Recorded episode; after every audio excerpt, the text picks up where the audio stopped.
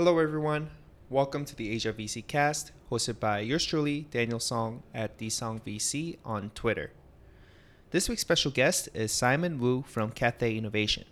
Simon is a principal at Cathay Innovation based in San Francisco and is responsible for screening, evaluating, and executing potential investments, as well as post investment monitoring. Prior to joining Cathay Innovation, Simon spent over three and a half years at VMware in its strategy and corporate development team, which was responsible for leading acquisitions, investments, and strategy. Also, he previously was at UBS in the investment banking division as part of the technology, media, and telecommunications group. Another good fellow Berkeley grad of mine, so please join me in welcoming Simon Wu from Cathay Innovation.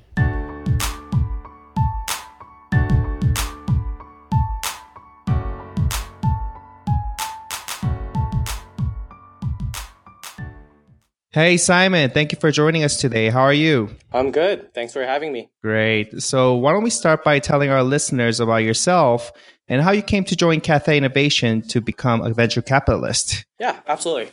So, uh, I started, uh, I was born and raised in uh, Los Angeles, California. Uh, started out early on uh, at school, just already thinking about technology. Um, I was a double in engineering and business when I was at UC Berkeley um, surrounded by entrepreneurs, but realized very quickly then that I really enjoy the business and numbers aspect more.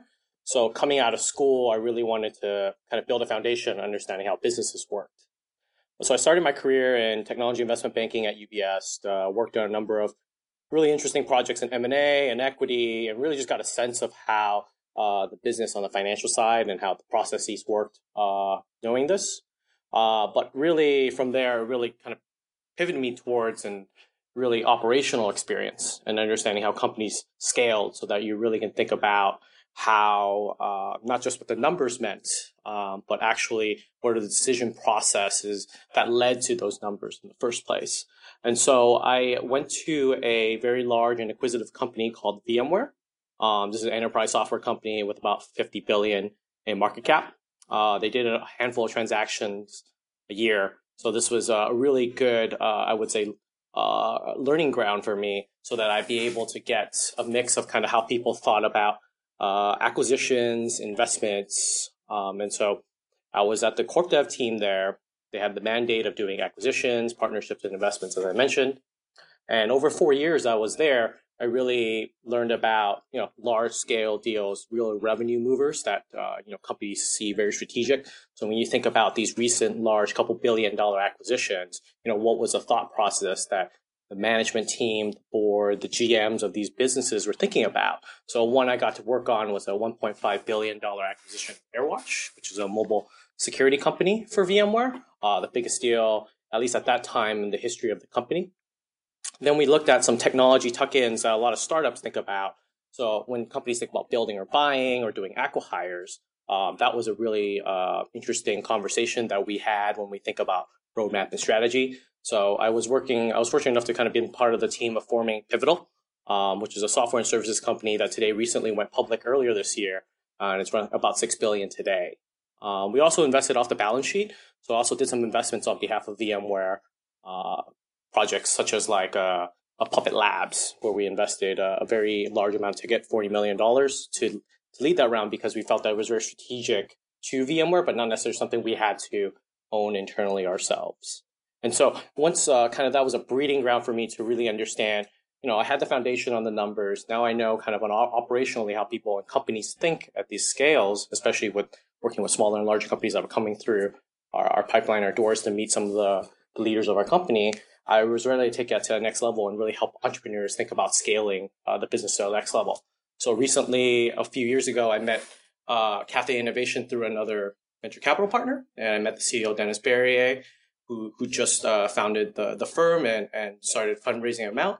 Um, he was like, "Hey, uh, we're building a U.S. office. Love for you to join and to help build a new platform." And the rest is history. Awesome. And, you know, I came across your website after your, obviously your profile and, you know, Cathay's background and history, I think is very unique. Um, could you tell us, our listeners who's not familiar with Cathay or what Cathay is and what your investment thesis is like? Yeah, absolutely. So, so Cathay Innovation uh, has a vision to support entrepreneurs around the world to really build and scale their businesses. Uh, we really believe that innovators can come from anywhere. So for on that, um, the firm is really built around that concept of a global platform. Um, so we have a global mandate and on the ground presences in, in, North America, in San Francisco, where I'm based at. Uh, we're uh, headquartered in Paris, in Europe, to cover the Europe uh, opportunity. And then in China, obviously, with the amount of investment out there, we're a very strong presence in Shanghai and Beijing.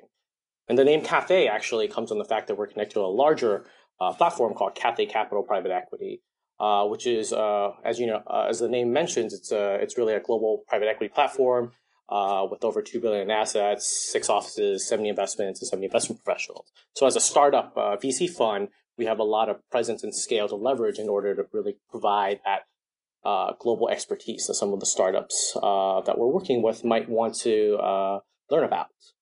Um, in addition to that kind of global platform, we also created a network of corporates because of kind of given the stage of companies and we're focused at, uh, we really feel that uh, the corporations can really be able to add value both on a, a BD side as even potential uh, as customers for some of the uh, technologies in which we're investing in. And so we have a number of uh, corporates invested in our fund. They, they're a small portion of our fund, but they range uh, a number of different industries um, from financial services to mobility to energy to retail. And so they collaborate with our portfolio companies and us to make sure that we are uh, thinking about the uh, the right trends and right ideas, and we know the right folks at each of the companies who visit their factories. And this uh, this very fruitful kind of collaboration is uh, very helpful to some of the startups that don't get exposure to some of these big companies because sometimes, um, as someone that's you know a 50 person team trying to navigate 6,000 people at some of these large companies, who's the right folks to speak to, and we can be a very helpful middleman for that. And we think we can create a lot of value for uh, these entrepreneurs today uh, in doing that. And so today we're investing out of our first fund. Uh, it's 350 million, and we're writing checks between five to 15 million on early growth companies. So we are really think about that as companies with great product, a couple customers, and a business model. Um, and I spend most of my time in, uh, in software and fintech. Um, and uh, yeah, uh, we're very excited. We've made a number of investments of our first fund, uh, and we continue to uh, to look around the the globe for the next uh, amazing entrepreneur. Gotcha. And I want to take a deeper dive into the latest trends and market trends that you're seeing in Silicon Valley. You know, how have you seen the fundraising landscapes in Silicon Valley change over the last few years? Yeah, absolutely.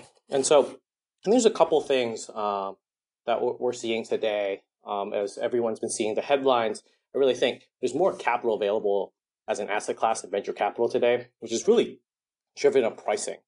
And, and, this large amount of capital has really created for any given trend or category, uh, amazing amount of startups and competitors really to, to try to compete and, and uh, become a category defining company.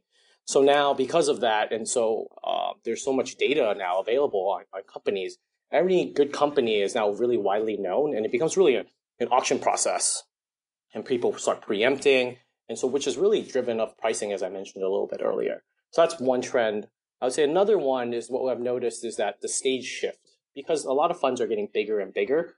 Um, the early stage companies, the seed stage company is now really just a phase. There's a something called pre-seed, there's seed, there's post-seed, and then there's Series A, Series A1.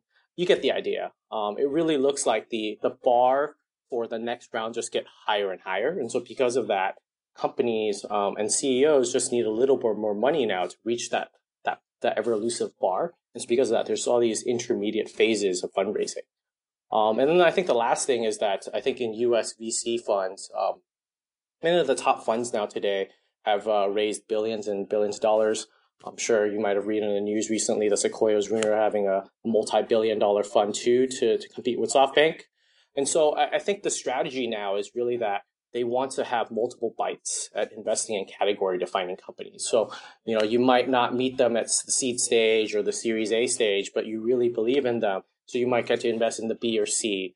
Um, so it allows um, entrepreneurs that, or I would say VC investors who really uh, meet these entrepreneurs, build a relationship over time, and eventually build the conviction they need be able to invest in them. So they need bigger funds in order to do that. Yeah, I would say uh, we're seeing the similar trends in Asia as well, where there are seed funds or that becomes you know larger and larger, and they start investing sort of Series B and Series C, and obviously covering the whole investment cycle uh, under one firm.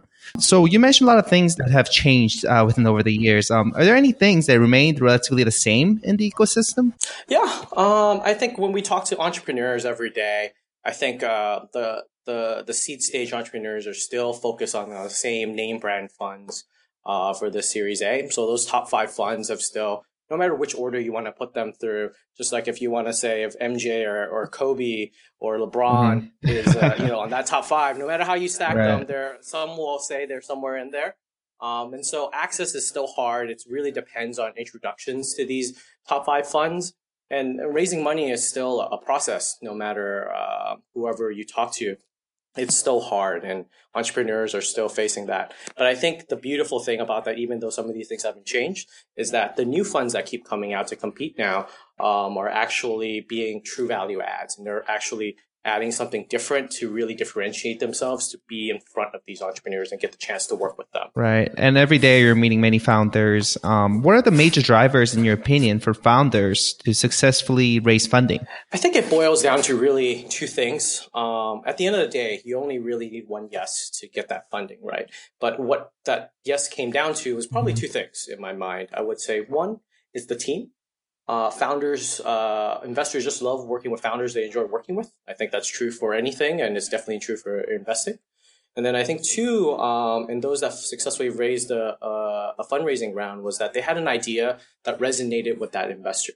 Um, again, um, you can have the best brand name, but if you have the wrong partner at that fund, unless they're generalists, you might not get a yes because they just don't understand your idea. So nobody wants to commit to helping a company that's not in their focus area because the value they would provide is just uh, not the same, and it's hard for them to get excited. But I, I think at the end of the day, if you have amazing metrics or growth rates, I think it will still catch the eye of someone. I think everyone can recognize a good deal. It's just uh, who can go the extra mile upon right. to get that uh, founder to raise that funding. And you mentioned about the incredible growth rate. What would be the timeline that you would expect uh, to see that you know uh, exponential growth? Would that be you know six months or one year, or is there no timeline? As long as you see a certain month to month over growth, that you would consider that as incredible growth rate. I think it's uh, sadly I have to say it depends. Um, and it really depends on each stage too, as well. Because if you think about each round of raising, and obviously we just talked about different phases of seed investing um, or Series A1s and A2s, is that when we talk to our ecosystem of upstream and downstream investors, since we're right in the middle uh, of the uh, the investment rounds, is that um, each stage is very different. At the seed stage, the GP or the investor is really thinking about how can uh, what are the right metrics I need to graduate to Series A, and that bar changes every single day, um, just because of competition, what's happening in your specific space, um, and generally just the market uh, trends. Um, I think it's uh, when you're going for that Series A, you're really about telling that right story of how can you be a billion plus company, right? What is the right narrative for that? But when you think about Series B, um, or even sometimes even Series C, is how do you return 10x capital? Um, everyone uh, power follows that power law. And then as you get to the growth round, Series D and beyond, it's really tell me a story that gets me to 3x safely. Um, and obviously, this is where sometimes structure, um, because you can name a valuation number, but there's sometimes uh, it's really in the devil's in the details, and really how they get there can be uh, then do that. Right. And coming from the perspective of founders, um, as an advice to them, you know, what would you tell the founders entering the fundraising process based on your experience so far? Yeah, I think uh, I would say a couple things. The one, the first and foremost is really raise what you need, and maybe a little bit more. Don't really lock yourself into kind of this framework about what is the right valuation I want, and what is the um, and then because I want uh, some VCs offering me 50 million instead of the 20 million I needed, um, but there's all this structure and preferences. Can I actually get that? Um, whenever you're raising capital, you really have to construct a round to think about position for the future because it's not just most of the time it's not this is the only round out raise. And so it really means raising enough money to put the company in a strong position so that in 18 months or, or 24 months you're at a point in which you reach the operational and financial milestones that maximizes the future probability of raising capital even if you don't think you need it because things can happen uh, recessions can kick in et cetera et cetera. And so besides valuation and structure there's there's other things you kind of think off. What is the trade offs that matter to you? Um, and when you think about a framework to break that down, it's really thinking about these deal components um, and source components. And so is the deal kind of uh, you know do you get the valuation you want? Do you get the the right um, uh, structure in terms of liquidation preferences, um, things of that nature. That's really important. And then um, on the source side is, are you getting working with a fund that's very reputable? Um, are you working with someone that you trust on the other side? Is that partner you want to work with? Do they have the right experience? Do you have the right chemistry? Do they even have the reserves to follow on when you know maybe uh, the next round you don't get a nice lead that you want, but your your board steps up and help kind of provides you with that. Those are very key I would say tactical things. That's very important to optimize and think about the trade offs. Uh, and valuation shouldn't be just the only thing. Right, right. And how would you, you know, advise founders, you know, chasing a high valuation, like you mentioned right, earlier, that could potentially hurt them in a long run? Yeah, absolutely. I think as a first step um, in any fundraising process is really to um, before you even thinking about the right numbers is really having an organized fundraising process um, that it creates competition. And, uh, drawing from my experience in, in, in, both investment banking and, kind of all the advisors that, or uh, all the companies I've been advising, it's really get them all at the right time. If the investors are competing, the founders are most likely to be able to get the best set of terms and have the best set of alternatives to choose from. They have all the leverage in negotiation because they're getting multiple term sheets right now. But the trade-off is that obviously the the CEOs uh, or the uh, the management team will need a balanced time not running the business, and hopefully it's at a point in which the business can still proceed forward without the CEO, uh, him or her, kind of being there day to day because they have so much time to work with these investors. Uh, afterwards, once you have that kind of uh, that competition, it's not just maximizing the valuation. A lot of the structure and kind of the terms they offer, maybe a company friendly terms. Everyone keeps saying about founder friendly. What does that mean? Does that mean that you have more board seats? Do you have more voting power? Do you have uh, less preferences? Uh, is it double dipping? You know, these are all things. Um, you maybe you maximize for the, the the biggest valuation, but these are things that come and haunt you. And so these are things that can hurt you in the long run because of that. So it's especially in the formative stages, uh, really having a high valuation hurdle can be restrictive, um, or having a problematic deal structure uh, because after your series uh, A, you have these terms. Your series B and series C um, continue along, and they'll always start with the same position of, well, I'll just go off the terms of what you had in your last round, and we can make some decisions around that. It's really hard to steer future investors away from the terms that you gave on your last investors because they'll be like, why can't we have the same thing? And so, obviously, you know, we're, we're talking about these are things if things go south, right? If if you are doing well and the company is doing well, everyone has a, a great time and we're off to the races. But these are things of obviously you can't predict when if you don't maybe you just don't hit the the same growth rate that you needed. And so these are things that investors have to protect themselves, but can really damage the CEO psyche. So it's important to have that uh, thought about. So really getting the right valuation, the right set of terms, right capital provider is really kind of the, the trifecta to make sure you don't get hurt in the long run. Gotcha. And as an investor, you know, how do you view the importance of valuation uh, in this investment decision making process? Yeah. Uh, I, I, tell my uh, the founders I work with all the time is building a company is not a marathon. It's a marathon, not a sprint.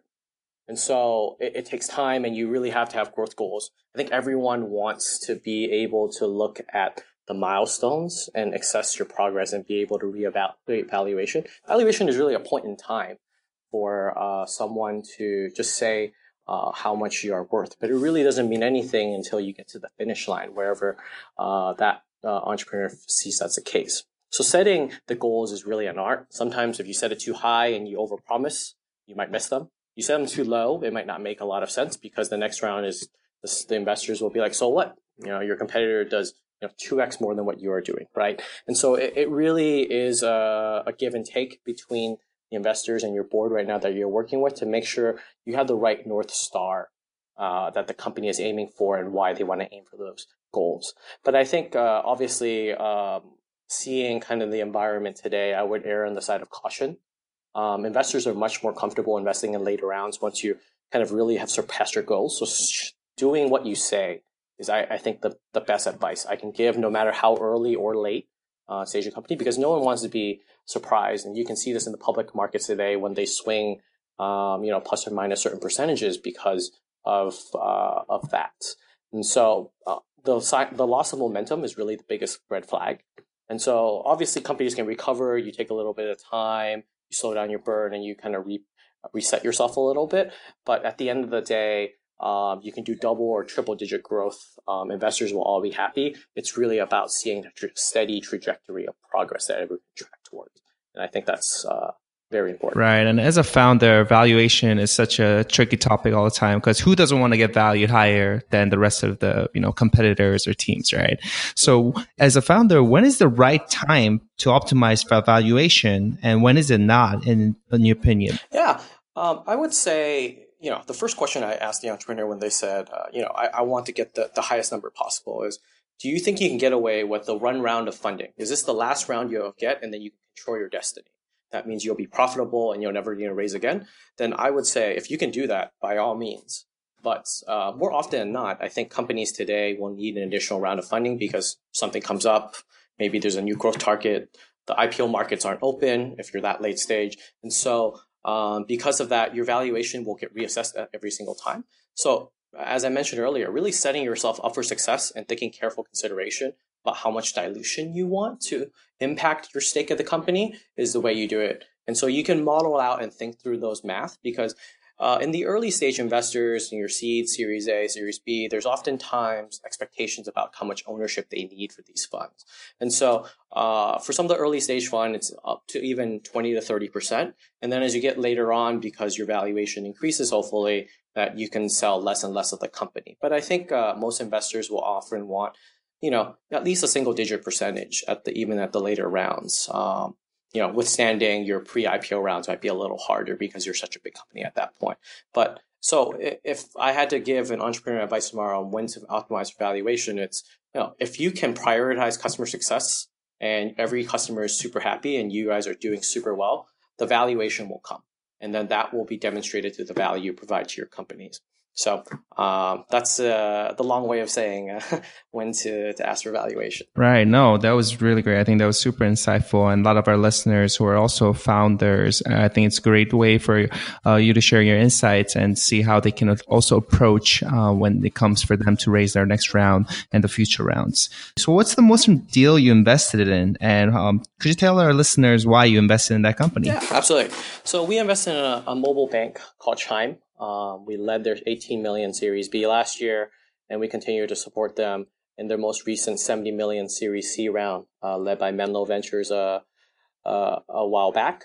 Uh, so what Chime is is that they are a leader in the U.S. Uh, challenger banking sector, and I think uh, there's been a lot of noise in the space, especially in Europe. Um, a number of new banks out there that have raised many many millions of dollars. Um, here in the U.S., um, the problem is a little bit different is that uh, today uh, Americans uh, typically pay uh, a couple hundred million in just overdraft fees because people are living paycheck to paycheck.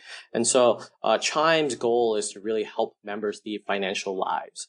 And unlike tra- traditional banks, they're well loved. They have high NPS scores and they're really becoming a technology company that's creating America's next blue chip consumer financial brand. And so we're really excited to support uh, Chris and Ryan, the, the co-founders of the company, in their next in their mission in building that uh, large financial services firm in which people today uh, that use them don't have to pay any fees, and they're able to monetize on the back end through uh, their partners and be able to offer a great banking product um, that can grow with uh, this new generation with them over time. That's great. And that leads me to my last question. Uh, what to expect from you and Cathay Innovation this year? Yeah, uh, big things are happening. Uh, I've been here for a couple years now, and, and we have a couple more uh, exciting investments to be announced this year.